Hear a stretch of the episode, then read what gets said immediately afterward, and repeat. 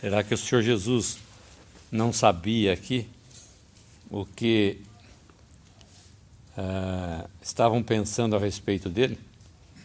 Não só os próprios apóstolos, os discípulos, mas também todo todo o povo de Israel, todos aqueles que estavam na, na Judéia, na Galiléia. E nós vemos que aqueles que tiveram contato com o Senhor Jesus, aqueles, aquelas pessoas de fé, a Simeão e Ana no templo e outras pessoas, nós podemos ver que puderam ver realmente quem era aquela pessoa que estava ali. Mas o Senhor Jesus está perguntando para os discípulos, na verdade, para desencadear o que? A resposta de Pedro. É, ele, ele bem sabia que o que a, a multidão estava pensando a respeito dele, mas ele queria ouvir da boca dos, dos discípulos, dos apóstolos, o que eles pensavam a respeito dele. E se a gente for ver em Mateus, né, essa confissão de Mateus 16, 16, e Simão Pedro respondendo disse: Tu és o Cristo, o Filho do Deus vivo. E Jesus respondendo disse-lhe: Bem-aventurado és tu, Simão Barjonas, porque tu não revelou a carne e o sangue, mas meu Pai que está nos céus. Então, essa foi uma revelação do próprio Deus. Né? Que revelou aqui a Simão Barjonas, ele fala, ele chama, não trata de Pedro, mas chama ele de Simão, o antigo nome dele. E, e é uma revelação que Deus deu para o homem a respeito de quem era aquela pessoa que estava ali. Ele era o filho do Deus vivo. E essa é uma resposta que nós vamos ter que responder. Né? É uma resposta que todos vão ter que responder. O que pensais vós do Cristo? Quem é Ele? Né? Isso, em particular, cada um vai ter que responder. Pilatos perguntou: Que farei? O que eu farei de Jesus chamado Cristo? Não só ele sabia, porque o Senhor Jesus disse para ele que ele pergunta que é a verdade. Ele estava de frente da verdade. E a revelação da verdade, a revelação da pessoa do Senhor Jesus, está é, tá disponível para todos que querem, mas todos têm que professar isso. Todos têm que conhecer o Senhor Jesus de uma maneira, da maneira que ele é quem? O Filho do Deus vivo o Cristo, aquele que Deus ungiu para ser o Messias é, de Israel e o nosso bendito Salvador agora de todos os gentios. Como é bem para o povo de Israel isso daqui, né? No versículo 19 nós vemos é, João Batista, Elias ou um dos antigos profetas. As, as pessoas famosas conhecidas que nós desconhecíamos, nenhum outro povo conhecia, a não ser o povo de Israel, eram essas pessoas. É, João Batista, que havia de vir, né? Elias, profeta, e um dos antigos profetas, lá, Daniel, Ezequiel, Jeremias, esses eram conhecidos. Nós vemos que as pessoas que estavam é, as famosas pessoas que estavam sendo conhecidas eram essas que eles conheciam, os profetas que, apesar de alguns não terem vivido, no, muitos né, não terem vivido nos, tempos, nos dias dos profetas, dos grandes profetas e dos pequenos profetas, eram esse, essas as pessoas que estavam em alta entre os judeus, que eles conheciam. Mas o próprio Messias, que sobrepujava todos esses, eles não conheciam. Aquele que né, era o, o, pivô, o centro de toda a, atenção de Deus e a quem Deus havia de revelar, eles não conheciam. Como uma pessoa famosa, era um, um homem qualquer. Sempre lembro daquela passagem que fala: se alguém quiser fazer a vontade dele, conhecerá acerca da doutrina. Eu não sei se é assim mesmo que, que diz, acho que é a versão atualizada. Hã? Pela mesma palavra conhecerá acerca da doutrina. Uh, eu creio que isso é, também é um princípio uh, que Deus usa para a revelação de quem é Cristo, porque se eu não estou interessado em fazer a sua vontade, por que eu iria conhecer a Cristo? Por que eu iria querer saber quem Ele é? Eu não, não, não, ia, ter, eu não ia saber o que fazer com isso. Então, a, Deus, obviamente, busca corações quebrantados e solícitos. Nós sabemos que, em última instância, é Deus quem revela, obviamente, que é Deus quem escolhe, mas no que tange ao homem, ele busca por corações solícitos, por aquele que está desejoso, aquele que, como os gregos, queremos ver a Jesus, que fala lá no Evangelho de João, ou é em Atos, é em João. Queremos ver Jesus, Senhor, onde moras? Então nós vemos que a, revelação de quem ele é sempre vem precedida de um desejo de alguém que quer algo acerca de Cristo, quer conhecê-lo. Agora, para quem não quer conhecê-lo, e, não, não faria qualquer sentido conhecê-lo. Por isso que aqui agora os seus discípulos, obviamente, são aqueles que andam com ele, que querem mais e mais deles, dele, mas eles não têm a mesma o mesmo grau de conhecimento dele. Eu acho que a atualizada fala um pouquinho diferente. Se alguém quiser fazer a vontade dele, conhecerá a respeito da doutrina. Tem uma passagem em Marcos também, capítulo 8, no versículo 17, uh, ah, os discípulos estavam intrigados ou, ou preocupados porque não tinha, não tinha pão. Quando o Senhor falou do fermento para eles, eles achavam que o Senhor Jesus estava falando de pão. No versículo 16, arrazoavam entre si, dizendo: É porque não temos pão. E Jesus, conhecendo isso, disse-lhes: Para que arrazoais que não tendes pão? Não considerastes nem compreendestes ainda? Tendes ainda o vosso coração endurecido? Tendo olhos, não vedes? E tendo ouvidos, não ouvis?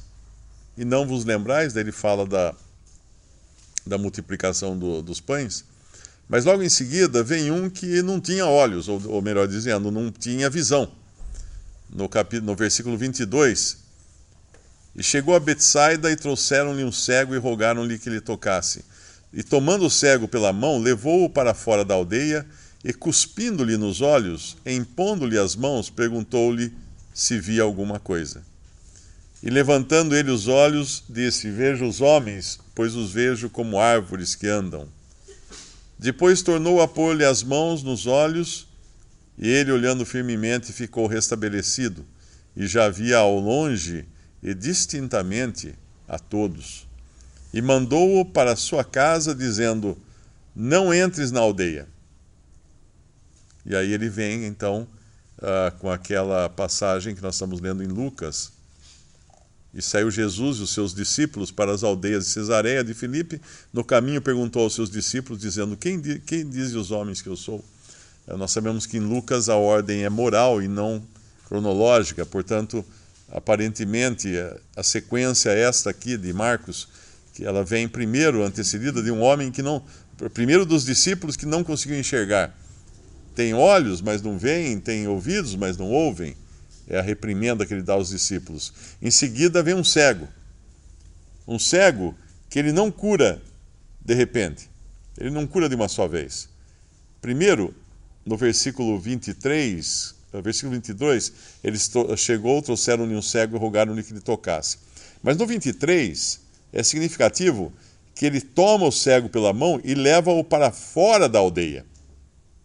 E cuspindo-lhe nos olhos e impondo-lhe as mãos, perguntou-lhe se via alguma coisa. Ele primeiro tira o cego da aldeia, vamos considerar isso do arraial, do, do lugar da habitação de todos os homens. Ele precisa separar esse cego, Aí ele, ele cura o cego, mas ele cura em etapas. Primeiro ele faz uma coisa, depois ele faz outra. Por que ele não cura de uma vez?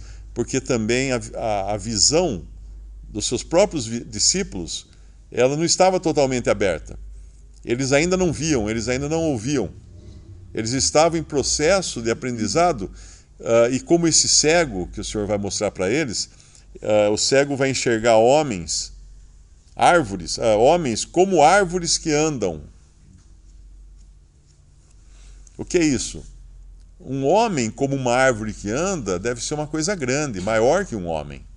Nós não chamamos de árvore alguma coisa de 1,70m, 1,80m, nós chamamos de árvore alguma coisa bem maior. Uh, geralmente a árvore é maior que a gente, né? porque nós ficamos embaixo de uma árvore, nós subimos numa árvore. Esses, esses discípulos, assim como esse cego, eles estavam tão acostumados a seguir doutrinas de homens, que era a reprimenda que o Senhor deu a eles lá no começo, um pouco antes, quando falou para tomarem cuidado com o fermento dos fariseus, no versículo uh, ah, 15. Guardai-vos do fermento dos fariseus e do fermento de Herodes. Eles, eles, tinham, eles eram impressionados por homens. E os homens, aos olhos desse cego, é como gigantes que andam, como árvores que andam, como coisas grandes que andam. Nós sabemos que a árvore nos fala de humanidade. Lá no Éden, Adão e Eva se esconderam no meio, no meio das árvores, que também pode dar uma ideia da, da fuga para a religião na hora do, do pecado.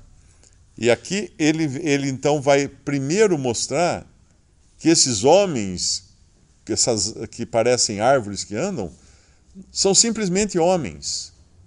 E eles precisavam aprender isso, eles precisavam parar de olhar para aqueles homens importantes, os fariseus, Herodes, todos aqueles que dominavam sobre eles. Eles precisavam sair da aldeia, como ele pegou o cego pela mão e tirou da aldeia. Eles precisavam tirar, ser tirados fora de todo aquele sistema judaico para então o Senhor curá-los, curar a sua vista, fazer com que eles enxergassem. E aqui é uh, que depois disso ele também ordena aquele que foi curado para não voltar para a aldeia, não entrar na aldeia. É estranho uma ordem dessa, porque se ele morava na aldeia, como é que ele ia fazer? Mas é bem significativa a questão espiritual disso, o ensino que o Senhor está dando. Que ele estava agora fazendo algo que estava fora de tudo aquilo que os homens faziam de tudo aquilo que os homens eram importantes faziam, que eram os judeus, os, uh, os fariseus, Herodes, toda, toda aquela, aquela nata. Ah, eles não iam mais olhar para a nata, agora eles iam olhar só para o Senhor. E aí ele pergunta: Quem vocês acham que eu sou? Por duas, por duas vezes nós vemos nas Escrituras que sai da própria boca do Senhor Jesus não no, no, nosso caso, nós estamos vendo na boca de Pedro, né? Pedro, Deus revela para Pedro e Pedro diz quem era o Senhor Jesus. Oh, uma passagem primeira é em João 4, versículo 25. A mulher samaritana, a mulher disse-lhe: Eu sei que o Messias, que se chama o Cristo, vem. Quando ele vier, nos anunciará tudo. Jesus disse-lhe: Eu o sou, eu que falo contigo. Aqui da boca do próprio Senhor Jesus, então ele se revela. É, é, são várias as situações, nesse caso de Pedro, Deus revelando para Pedro, e aqui ele, o próprio Senhor Jesus, falando para a mulher samaritana: Olha, eu que estou falando contigo, eu sou o Messias. Eu que estou falando contigo aqui, ó, olha para esse homem aqui. E como nós estávamos falando de Pôncio Pilatos, né? Ele estava de frente com a verdade. Eu vim para dar testemunho da verdade. O Senhor Jesus disse para ele, e ele não aceita a verdade. Ele estava de frente com a verdade. E outro caso nosso é lá em, em João mesmo, João capítulo 9. É com o cego de nascença lá que Jesus cura ele, o cura é, João 9,35, Jesus ouviu que o tinham expulsado e, encontrando-o, disse-lhe: Crês tu no Filho de Deus? Está perguntando aqui, no Filho de Deus? Lá tu és o. Pedro diz: Tu és o Cristo, o Filho do Deus bendito. Aqui o Senhor Jesus pergunta: Crês tu no Filho de Deus? Para o cego que estava vendo agora. E ele, versículo 36, e res, ele respondeu e disse: Quem é ele, Senhor, para que nele creia? E Jesus lhe disse: Tu já o tens visto, e é aquele que fala contigo. E ele, ele disse: Creio, Senhor, e o adorou. E disse-lhe Jesus: Eu vim a este mundo para juízo, a fim de que os que não veem vejam, e os que veem sejam cegos. Aqueles dos fariseus que estavam com ele, ouvindo isto, disseram-lhe: Também nós somos cegos? Disse-lhes Jesus: Se fosseis cegos, não teríeis pecado. Mas como agora dizeis, vemos, por isso o vosso pecado permanece. Eles já conheciam, não precisavam conhecer quem era aquela pessoa, né? estavam cegos. Pensavam que viam, mas não viam nada.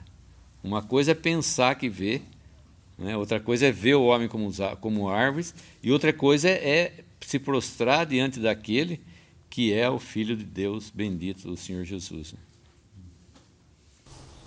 Como é importante uh, esquadrinhar as escrituras né, e, e, ter discernimento da parte de Deus, uh, mesmo pra, pelas coisas que parecem ser muito óbvias, né, muito claras.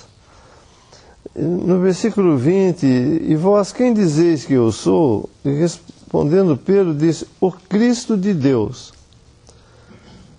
Nós podemos pensar que coisa uh, que seria mais desejável, até mesmo o próprio Senhor Jesus, a divulgação dessa verdade? Não era algo que seria tão proveitoso, tão, uma coisa tão abençoada, bendita, né? Uh, para esse povo, que fosse anunciado isso, pregado isso, divulgado da melhor maneira possível, que abrangesse o maior número de, de judeus possível, né? Mas é, a, a resposta do Senhor é diferente. Ele fala, e admoestando-os, mandou que ninguém referissem isso, dizendo: É necessário que o filho do homem padeça muitas coisas e seja rejeitado dos anciãos e dos escribas e seja morto e ressuscite ao terceiro dia. É, é interessante como, se eles pregassem o Cristo de Deus, eles não estariam pregando uma mentira. Era verdade, mas só que existia duas fases da manifestação do Filho de Deus. Existia duas fases em tempos diferentes em que o Cristo, o Messias, ia ser uh, manifestado. Então, nessa hora aqui, uh, não era a hora da manifestação do Cristo em glória como eles esperavam. Porque os judeus estavam esperando esse Cristo em glória. Não tinha para eles valor nenhum um Cristo humilde, um Cristo eh, que viesse cumprindo as escrituras que eles se negavam a entender que eles não queriam entender que ele tinha que ver primeiro em humilhação, primeiro entregar sua vida uh, pelo pecado do povo e tudo mais. Isso eles não queriam entender, eles queriam já a libertação do poder do Império Romano e já estabelecer esse reino em glória, é isso que eles desejavam. Mas no momento, o Senhor tinha que dizer para eles: a ninguém diga isso, porque não é a hora da manifestação de Cristo em glória, dizendo: é necessário que o Filho do Homem padeça muitas coisas. É interessante porque no final do versículo 21, a, é, a ninguém referissem isso, vírgula, dizendo: é necessário que o Filho do Homem padeça muitas coisas e seja rejeitado. Então, isso está, está ligado que é, eles deviam não falar isso, é, porque era necessário que o filho do homem primeiro passasse pela primeira fase de sofrimento e de morte na terra. E como deve ter sido para o Senhor algo muito difícil, falando como homem, né? para ele proferir essas palavras, porque esses são os representantes do povo. Uh, o Darby fala em elders e principais sacerdotes e escribas, uh, nos mostrando que essas pessoas, um ancião, por exemplo, ele, ele é um, ancião que deveria ter todo o conhecimento, toda a experiência, todo o entendimento uh, das Escrituras para poder então receber esse Cristo, para poder uh, dar as boas-vindas a esse Cristo. Uh, os escribas, então, entendidos né, da palavra, buscavam uh, examinais as escrituras, o Senhor fala no Evangelho de João, né, examinais as escrituras porque julgais que nelas tem a vida eterna. E eles faziam bem, então eles, os escribas, eles examinavam. Era para saber, para entender. Então, quão difícil para o Senhor ter esses momentos de encontrar aqueles que eram mais para estar esperando, mais uh, dando as boas-vindas ao próprio Messias, mas ele seria rejeitado deles, desses principais, e fosse morto e ressuscitado ao terceiro dia. Então, isso o Senhor tinha que passar. Isso era necessário. Sem isso, não haveria o Cristo glorioso que eles ainda uh, terão no futuro. Eles falavam no versículo 31, os quais apareceram com glória e falavam da sua morte esse é, um, é a mesma palavra que usa em Daniel 9, quando fala que ele seria tirado, o Messias seria tirado. Então, os pensamentos de Deus uh, não era o momento da revelação da glória do reino, da, desculpa, da manifestação da glória do reino, como no versículo final do versículo 27. Lê o versículo 27. E em verdade vos digo que dos que aqui estão, alguns há que não provarão a morte até que vejam o reino de Deus. E daí ele se transfigura e, e dá uma mostra do reino de Deus, o reino em glória. Mas do que, do que eles falavam naquele momento? Não era da manifestação desse reino uh, de fato, mas era uma, eles estavam falando desse Messias pobre, humilde, sofredor, esse Messias que ia ser tirado do meio do povo. Aquele era o momento que ele queria compartilhar com seus discípulos dos seus sofrimentos.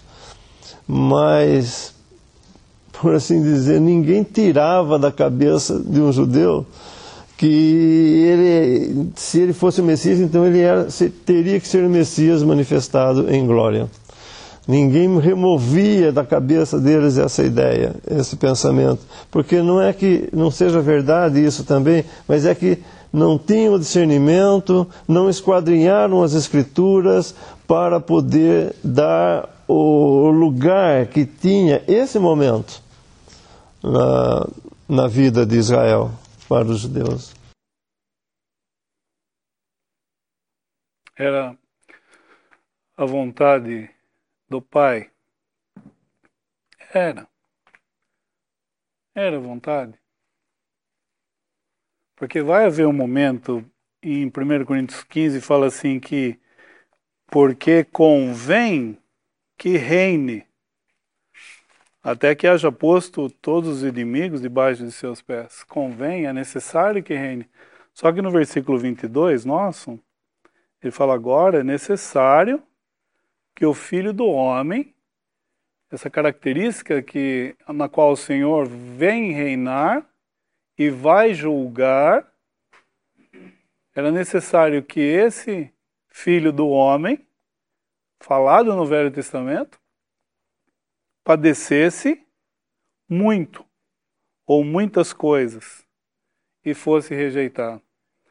Eu estava pensando, no versículo 1 já mencionou orando, o Senhor Jesus estava orando e algumas outras, mesmo no próprio capítulo, nós vamos ver que eles sobem o monte a orar, e ele orando, e várias vezes nós vemos o Senhor Jesus orando, ou seja, um homem dependente, não que a vontade dele fosse diferente da vontade de Deus Pai.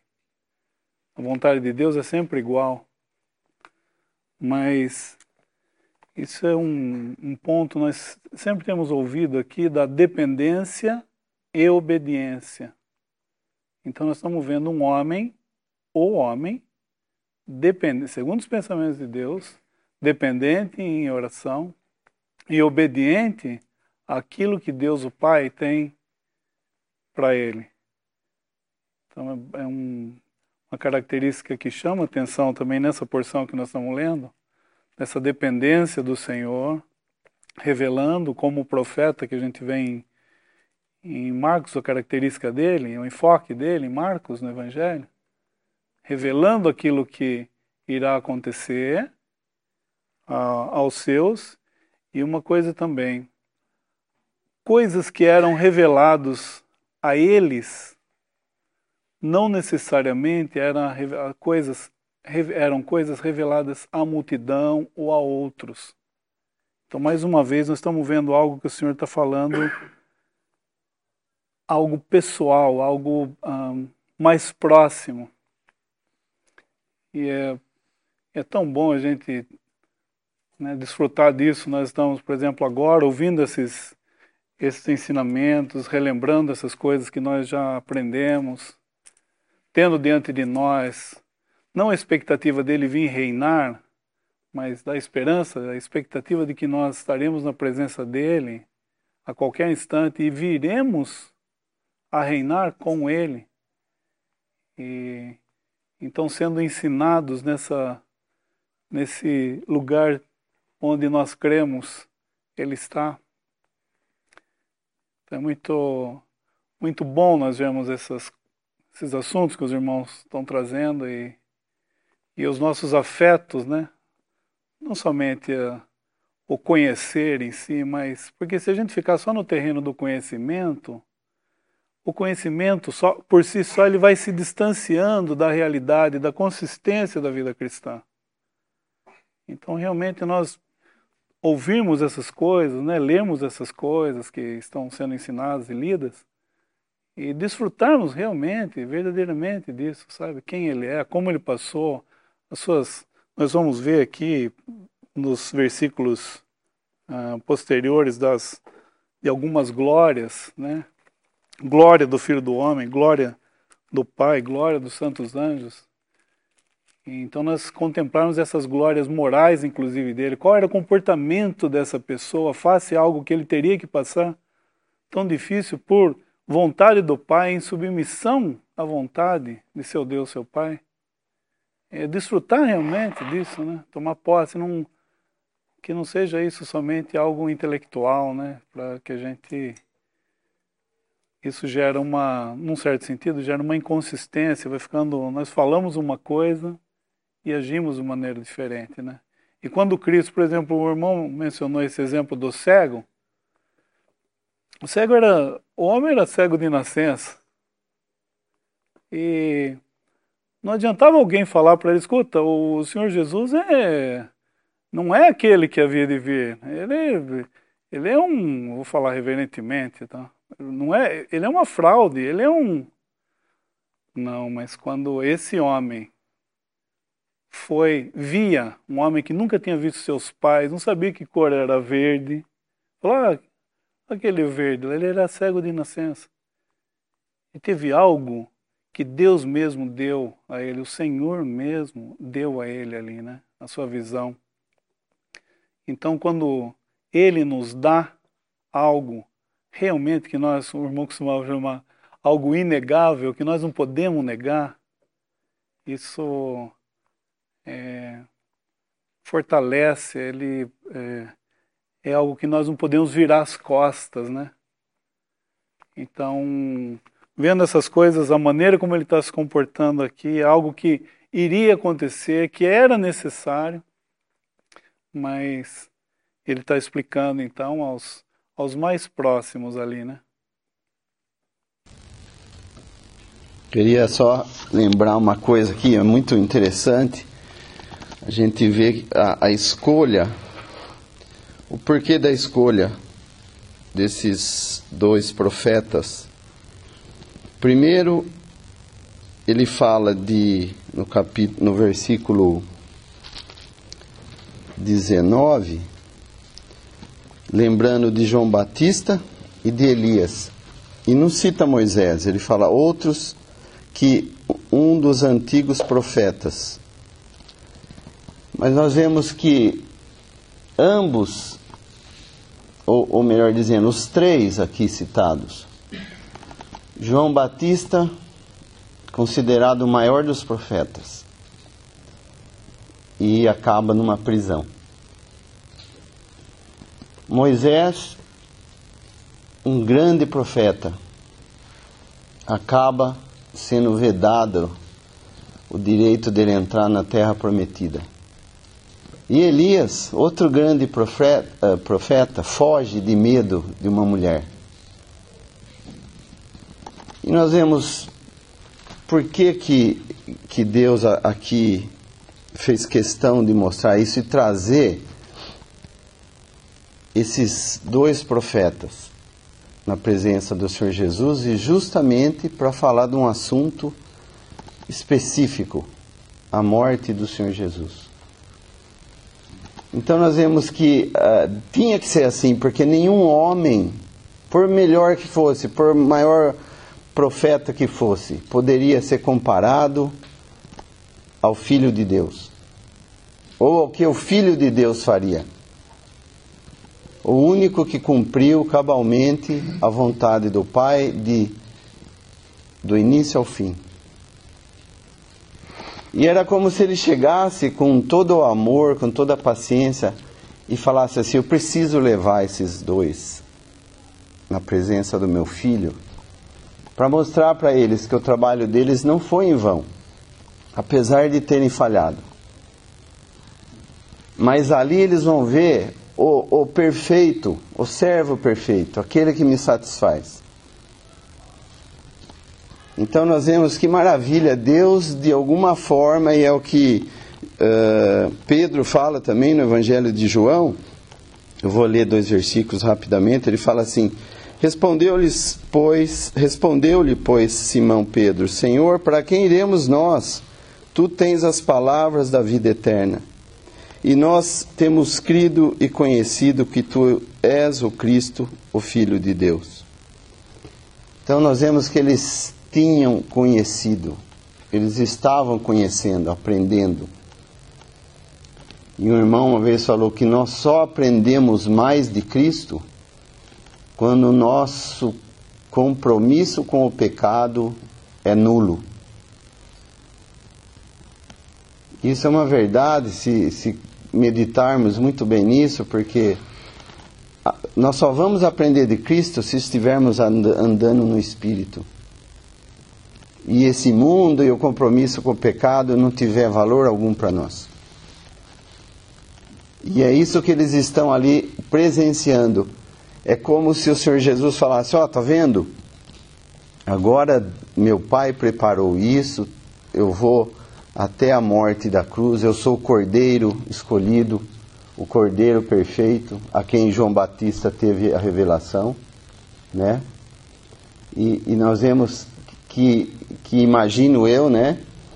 Que os dois saíram alegres, jubilantes, cheios de, de alegria e de louvor a Deus por estarem na presença daquele que ia fielmente cumprir a vontade do Pai perfeitamente.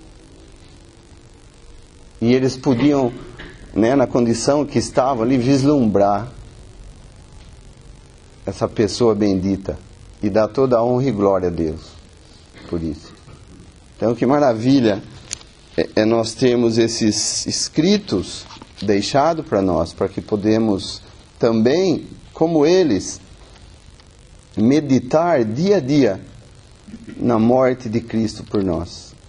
Porque Deus, toda vez que vai se referir ao seu amor por nós, ele nos leva à cruz. Só lembrar, só irmão falou hoje de uh, da ordem moral que o Evangelho de Lucas segue, né? Que Lucas segue uma ordem moral e não propriamente uh, cronológica, né? E é por isso que nós temos do versículo do versículo 23 até o 26 uh, colocado aqui nessa nessa ordem, porque tanto era verdade que ele não se manifestaria em glória naquele, naquela vez que ele estava aqui, que aqueles que seguissem a ele não uh, seriam, não estariam numa posição né, de, de glória com Cristo. Mas o que eles, eles é, teriam naqueles momentos, né, Tome cada dia a sua cruz e siga-me. Mostra os sofrimentos. Eles sofreriam com Cristo por estarem identificados com Cristo. Então, a, a porção deles naquele momento uh, seria a de sofrer com Cristo, de andar, de negar a sua própria vida uh, para andar com Cristo, porque não era o momento da, da manifestação da sua glória.